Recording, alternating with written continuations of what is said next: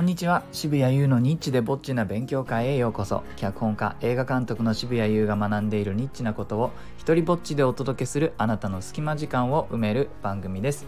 えー、今日はですねちょっとした発表があります。えっ、ー、とスタンド FM このアプリラジオアプリを始めて、えー、およそ半年が経ったんですがなんと、えフォロワーさんを1000人突破しました。ありがとうございます。ヒューヒューパンパンパシパシパシパンパン。あのあれですね。えっ、ー、と、クラッカーみたいなイメージですね。えー、まあそんなこんなで今日はちょっとそのいつもとは少し違った路線で、えー、このラジオアプリをやりながら自分があのうまく話せるようになるためにやっている修行についてちょっとお話ししようかなと思っています。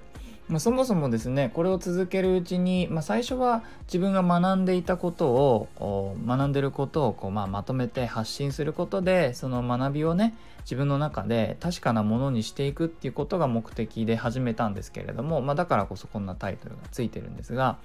あの、まあ、やってるうちに、まあ、どうせやるなら こうやっぱうまく話せるようになりたいしもっとうまく話せるようになっていきたい。えー、というこの無駄な向上心のスイッチが入ってしまいまして、えー、僕その別にラジオパーソナリティでも何でもないんですけれどもむしろ喋る方ではなくて書く方ですね脚本とかだから だけどもまあやるんだったら上手くなりたいしもっと多くの人に聞いてもらいたいというふうに、まあ、自然に僕みたいな人間は思ってしまうんです。えー、それと同時にですねあのあ教える機会も増えてきまして、まあ、YouTube で教えたりとかそういうのはやってたんですが、まあ、脚本をこのどこどこの大学で教えてくださいとかあのこういうセミナーやってくださいみたいなことが、まあ、ちょこちょこ増えてきてですねでそれはもちろんありがたい。あのただねこれはこれでちょっとあの今コロナのせいで難しいところもあってというのは、まあ、リモートで教える機会があの増えてきてましてでリモートで教えることの一番の難しさはこれや同じようなことやってる人みんな口をそれて同じこと言うんですがあのリアクションがやっぱないんですよ。まあ、あるんだけれども画面の向こうでしかもその Zoom とかね Google Meet とか使ってるとえー、向こうは音声をミュートにしてますね。まあ、ミュートにしてないと僕の言ってることとかが途切れちゃったりあの例えばじゃあね別の人の画面の中でじゃあ車がビューンなんて通ってくるとその音の方が入ってきちゃって僕の話してることが消え書き消されちゃったりするからどうしても講師のあの音声だけオンにして聞いてる人たちの音声はミュートにします。そうすると、まあ、普通の会場だったら対面の会場だったらあるようなあのみんなのその動きとか今注意が少し下がってるのかとか今食いついてるのかとか今前のめりで聞いてるのかとかそういうそのリアルタイムであるような情報っていうのがまあ一切ないわけです。で、えっ、ー、と、まあ、じゃあ画面なるべくオンにしてくださいねと、顔出し OK な人たちは画面オンにしてくださいねって言ってオンにしてもらうんだけれども、これはこれで今度タイムラグがあって、例えばじゃあ自分がちょっと、あの何かしらね、面白いことを、えー、言おうとして試みますね。そうするとそのリアクションまでにやっぱちょっとディレイがあるから一瞬滑ったかなみたいなあの気分になるんですよ。そうするとそのその時ってなんかこう心がねヒヤッてして、えー、続ける勇気っていうのがその時にやっぱちょっとダメージを食らったりとかします。あのひどいひどいケースだとあの顔出し OK の人が少なかったりするとほぼあの Google Meet で授業を教えてたりするとほぼアイコンその 棒人間の顔みたいなのが20個とか30個とか並んでてそれに向かって話とかをするんですよ。これはきついぜ。これはきついぜみんな。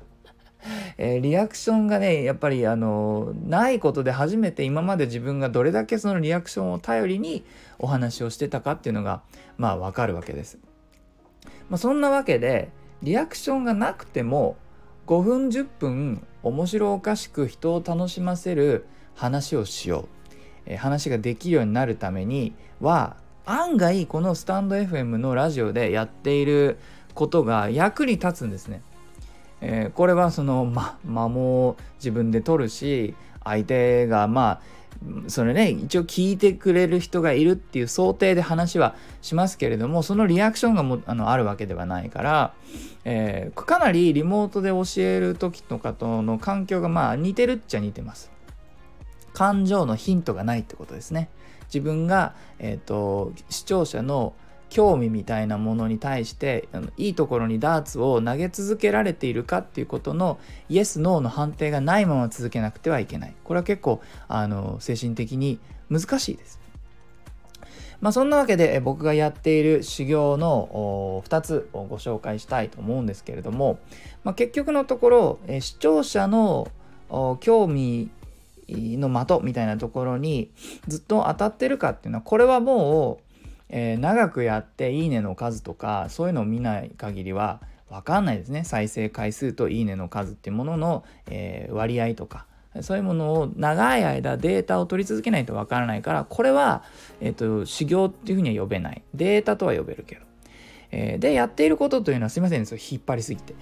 えっ、と一つはあの自分のメモの量をちょっとずつ減らしていくということをやってます。最初はですねこれやり始めた時は自分の学んでいることとかそれに対してあの思うこととかこんなフレーズ使ったら面白く聞こえるだろうとかえー、っていうのを書き出してたんですがそれをその量をですね前はびっしりやったのがちょっとずつ減らしてってます、えー、びっしりやってて次の段階では、まあ、じゃあメインポイント箇条書き程度にしていく、えー、そして最近やり始めたのがその次の段階としていよいよタイトルだけ決めて喋るっていうのもやりだしました、え、ナタリー・ポートマンの回から3回ぐらいはタイトルだけえー、書いて、えー、そそれについて話してみるっていうのをやってます。まあ、こんな風にしてメモの量を減らすあれそれ以外は即興でどれだけ話せるかっていうことをやってそれを繰り返すことで話すレベルを上げていこうということを試みています。それとですねもう一つやってて案外これが地味にあ聞いてるかなと思うのは自分の収録をやっぱり撮り終わった後に聞きます。で、えその時に自分の癖とか、うん、困った時に使ってる言葉とかあ繰り返し